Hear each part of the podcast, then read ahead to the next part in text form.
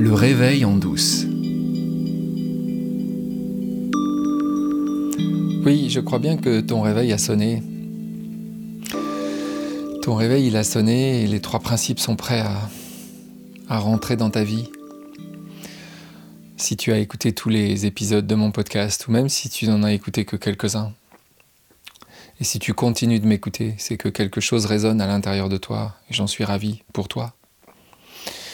Parce que cette compréhension des trois principes, euh, elle a besoin de se répandre, et elle a surtout besoin de se répandre en France.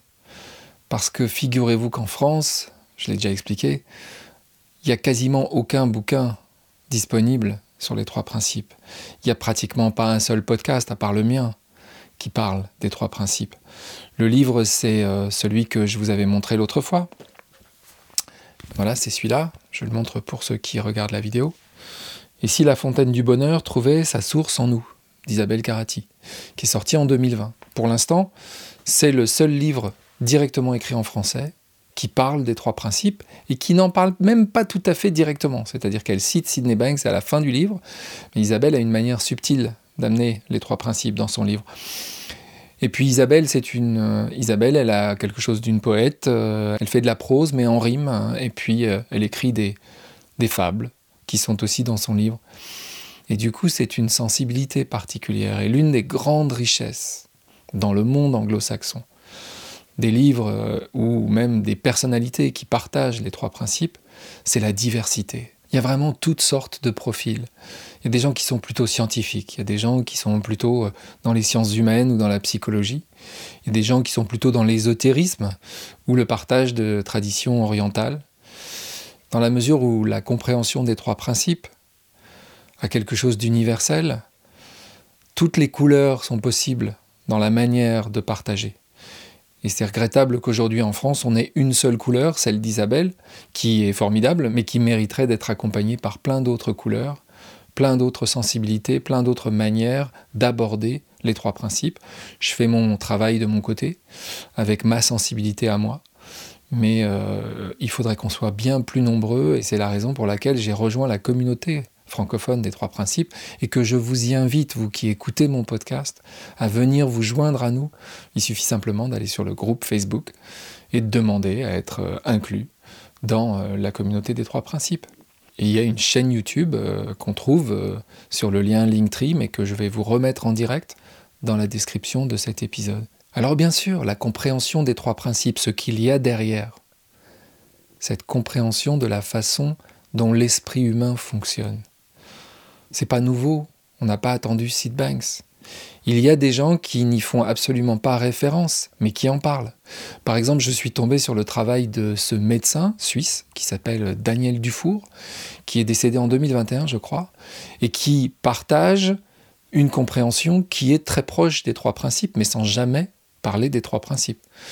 Et euh, Daniel Dufour, il a notamment écrit ce livre formidable qui s'appelle Rebondir, que je montre là aussi à la caméra, qui met en pratique les trois principes, sans jamais faire référence aux trois principes, ni même à la non-dualité, alors que manifestement, Daniel Dufour était tout à fait au clair avec cette compréhension. Et puis la semaine dernière, une amie m'a invité à voir un film le jour de sa sortie, un film français qui s'appelle Je verrai toujours vos visages de Jeanne Herry avec un casting 3 euh, étoiles. Il y a Jean-Pierre Daroussin, Denis Podalides, Elodie Bouchez, Soliane Brahim de la comédie française, que je trouve absolument magnifique. Et puis il y a aussi euh, Miu Miu. Enfin, c'est une fiction sur un sujet très particulier, la justice restaurative. Et la justice restaurative, d'après le dossier de presse du film, c'est quelque chose qui a été mis en place en France à partir de 2014. Et ça consiste à mettre en présence des délinquants avec des victimes. Alors pas les victimes de ces délinquants-là, mais des gens qui sont en prison avec des gens qui ont été euh, agressés ou alors qui se sont fait cambrioler ou alors qui ont été victimes d'un vol à l'arraché ou de choses comme ça. Et ces gens sont mis les uns en face des autres dans un protocole très contrôlé au fil de sessions régulières pour apprendre à se connaître et dialoguer et essayer de se comprendre. Les gens qui sont à l'origine de cette initiative de la justice restaurative sont forcément des gens qui comprennent les trois principes. Ce sont des gens qui savent ce que vaut le libre arbitre. Et c'est d'ailleurs pour ça que le personnage de Denis Podalides, à la fin du film, c'est lui qui chapeaute un peu euh, toute cette équipe euh, qui s'occupe de la justice restaurative, et il leur dit, la société va vous détester. Et pourquoi la société va vous détester? Tout simplement parce que vous allez aller à contre-courant des a priori, des lieux communs, qui disent que les gens méchants font exprès d'être méchants, les gens gentils font exprès d'être gentils, tout le monde a du libre arbitre et on a toujours le choix. C'est un film sur le non-choix et c'est un film sur les humains. Et quand on donne la possibilité aux humains de se parler dans un contexte de sécurité, ils sont en sécurité avec les gens qui encadrent ces sessions de dialogue, eh bien quand les humains peuvent se parler, au bout d'un certain temps, ils comprennent qu'ils sont la même chose. Et ce que l'on voit dans le film se passer, ce n'est pas une réconciliation, c'est pas un film sur les bisounours, vous savez, les fameux bisounours. Non, c'est un film sur les humains et comment, quand on élève son niveau de conscience, on se rend compte que l'autre, c'est la même chose que moi. J'ai été frappé par la beauté de ce film, par l'intelligence de ce film. Même si euh, probablement un documentaire aurait été beaucoup plus fort. Mais c'est bien que ce soit une fiction, c'est bien qu'il y ait des stars, c'est bien qu'il y ait euh, Gilles Delouche, euh, c'est bien qu'il y ait Elodie Bouchez, parce que les gens qui vont aller voir ce film ne pourront pas ne pas être touchés. Et ces gens qui sont derrière la justice restaurative sont forcément des gens qui comprennent comment l'esprit humain fonctionne. Et qui savent que la réalité, on la fabrique avec ses pensées. Et les personnages que nous voyons dans le film, ce sont des personnages qui, au début, ne voient la réalité qu'à travers leurs pensées. Ils ne se rendent pas compte qu'ils pensent, que tout le monde pense, et que tout le monde prend ses pensées pour la réalité, et que c'est pour ça qu'on n'arrive pas à se parler. Tous et toutes voient la réalité à la porte de leurs pensées, et tous et toutes voient une réalité différente. Comment peut-on qualifier cette réalité de réalité? La seule réalité, c'est que nous pensons. Et c'est ça le message des trois principes. Ne vous attachez pas au contenu de vos pensées, mais comprenez que vous pensez. Et ça change tout.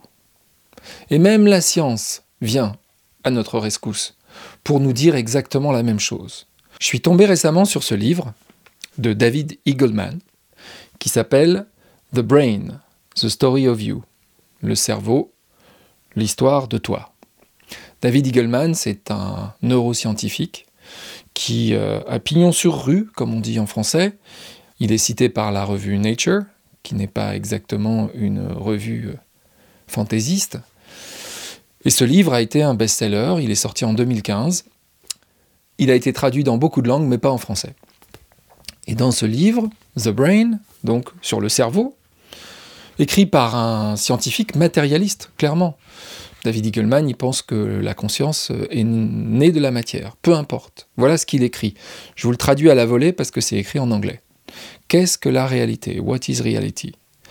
Comment la matière, ah, ça c'est pas facile à traduire, biological wetware. On va dire comment la matière humide biologique du cerveau donne-t-elle naissance à ton expérience? La vue du verre émeraude, le goût de la cannelle, l'odeur de la terre humide. Et si je te disais que le monde qui t'entoure, avec ses couleurs riches, ses textures, ses sons et ses parfums, est une illusion, un spectacle que ton cerveau te propose si tu pouvais percevoir la réalité telle qu'elle est réellement. Tu serais choqué par son silence incolore, inodore, insipide. En dehors de ton cerveau, il n'y a que de l'énergie et de la matière. C'est le cerveau humain qui transforme cette énergie et cette matière en une riche expérience sensorielle d'être dans le monde, being in the world. C'est exactement ce qui se passe avec nos pensées. pas plus que notre cerveau ne nous donne accès à la réalité directement, mais crée une sorte d'interface, un peu comme un système d'exploitation dans un ordinateur, qui crée une interface entre les lignes de code et nous, en créant des petits icônes qui nous permettent de cliquer et puis qui nous permettent d'ouvrir des dossiers, des fichiers qui sont lisibles par nous, mais qui, en fait, si on en voyait la réalité, si on voyait vraiment de quoi ils étaient faits, c'est-à-dire d'impulsions électroniques et de 0 et de 1, seraient absolument incompréhensibles pour nous. Le cerveau, il fait la même chose avec la réalité autour de nous. Il l'encode. Vous vous souvenez peut-être de mon épisode sur la carte et le territoire. C'est exactement ce que fait le cerveau. Il crée une carte de la réalité et nous ne voyons que cette carte et nous prenons cette carte pour la réalité. Mais ce n'est pas la réalité, c'est une interface. Et ben c'est exactement la même chose avec nos pensées. Nos pensées ne reflètent pas la réalité. Mais dès lors que nous les prenons pour la réalité, nous faisons l'expérience de nos pensées. Si tu penses par exemple que pour être heureux, tu dois vivre en couple. Parce que ton conditionnement t'a poussé à penser ça. Et si ton conjoint t'a quitté, ou si ton mari est décédé, et que tu as cette pensée que le bonheur est indexé à la présence de cette personne dans ta vie, si c'est ça ta pensée, tu vas faire l'expérience du malheur. Tu ne vas pas faire l'expérience du bonheur puisqu'il est indexé dans ta pensée à la présence de quelqu'un dans ta vie. Ça veut dire, tu vis ce que tu penses. Si tu t'aperçois qu'en fait, tu penses, et que c'est une pensée qui te prive du bonheur, parce que tu as indexé ton bonheur avec ta pensée sur la présence de quelqu'un dans ta vie, tu vas voir comment ça change les choses petit à petit. Notre esprit, nos pensées ne marchent que dans un sens nous créons la réalité de l'intérieur, inside out, à 100%. Il n'y a pas d'exception aux trois principes. Nous ne pouvons créer notre réalité qu'avec nos pensées. Savoir ça, que c'est avec nos pensées que nous créons notre réalité, et non pas que nous subissons la réalité de l'extérieur. C'est ça qui change la vie.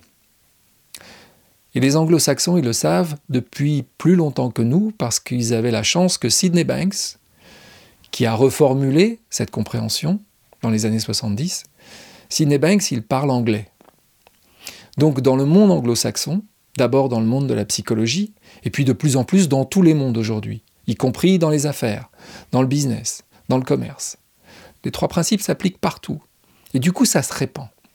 Je vais juste prendre un exemple. Un exemple de la façon dont les trois principes s'immiscent dans le monde des affaires et du commerce. Ce livre, que j'ai pas choisi par hasard, et vous saurez pourquoi tout à l'heure. Invisible Power, le pouvoir invisible. Inside Principles at Work, les principes de déclic au travail. C'est signé par trois personnes, Ken Manning, Robin Charbit et Sandra Kraut. Ce sont les trois co-auteurs de ce livre, et ils travaillent dans le monde des affaires depuis le début de leur carrière. Ils ont découvert le travail de Sidney Banks au début des années 80, c'est-à-dire une dizaine d'années après que Sidney Banks ait commencé à partager son illumination sur les trois principes.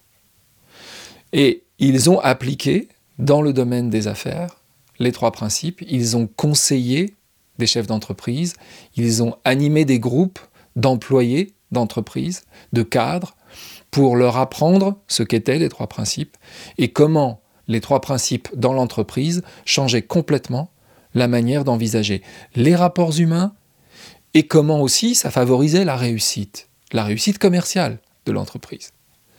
Il y a des dizaines de livres comme cela dans le monde anglo-saxon. Pratiquement aucun n'ont été traduits en français. Et vous avez des partageurs de cette sagesse pour ne pas les appeler des professeurs ou des, précepteurs de cette sagesse, comme Michael Neal, qui est une figure internationale du coaching, comme Steve Chandler, ou comme, encore mieux, Steve Hardison. Steve Hardison, qui dans le monde du coaching est appelé The Ultimate Coach, le coach ultime, et qui se fait payer 20 000 dollars la séance, parce qu'il coach des gens qui sont à des niveaux de ressources et de responsabilité considérables. Steve Hardison est un homme absolument éclairé. En France, on n'a rien de tout ça, mais cette compréhension-là que je viens vous apporter, c'est tellement la vérité. C'est ça la chance qu'on a. C'est ce que Sidney Banks disait d'ailleurs. Il disait, vous pouvez être maladroit, parce que de toute façon, vous avez une arme secrète. Ce que vous venez partager, c'est la vérité. Et à partir du moment où on s'appuie sur la vérité, on n'a vraiment aucune crainte à avoir, ça finira par passer. Donc tout ce que je peux te dire, c'est que tu es au bon endroit. Reste avec moi, on va continuer de se régaler semaine après semaine dans le réveil en douce. Alors je vous rappelle que la communauté des trois principes francophones est prête à vous accueillir les bras ouverts. Tous les liens sont dans la description de cet épisode. Et comme vous le savez peut-être déjà, tous les deuxième et quatrième jeudis de chaque mois, nous organisons un webinaire gratuit. Alors il n'y en a pas cette semaine puisque ce sera le premier jeudi, mais la semaine prochaine, le 13 avril, il faut absolument que vous reteniez cette date à 18h. Nous accueillons l'un des co-auteurs du livre dont je viens de vous parler, Invisible Power, Robin Charbit, parce que Robin, il a un avantage énorme pour nous, il parle français. Donc il viendra nous parler de cette intelligence invisible à 18h le jeudi 13 avril. Inscrivez-vous sur le lien, il est dans la description. On vous attend très nombreux.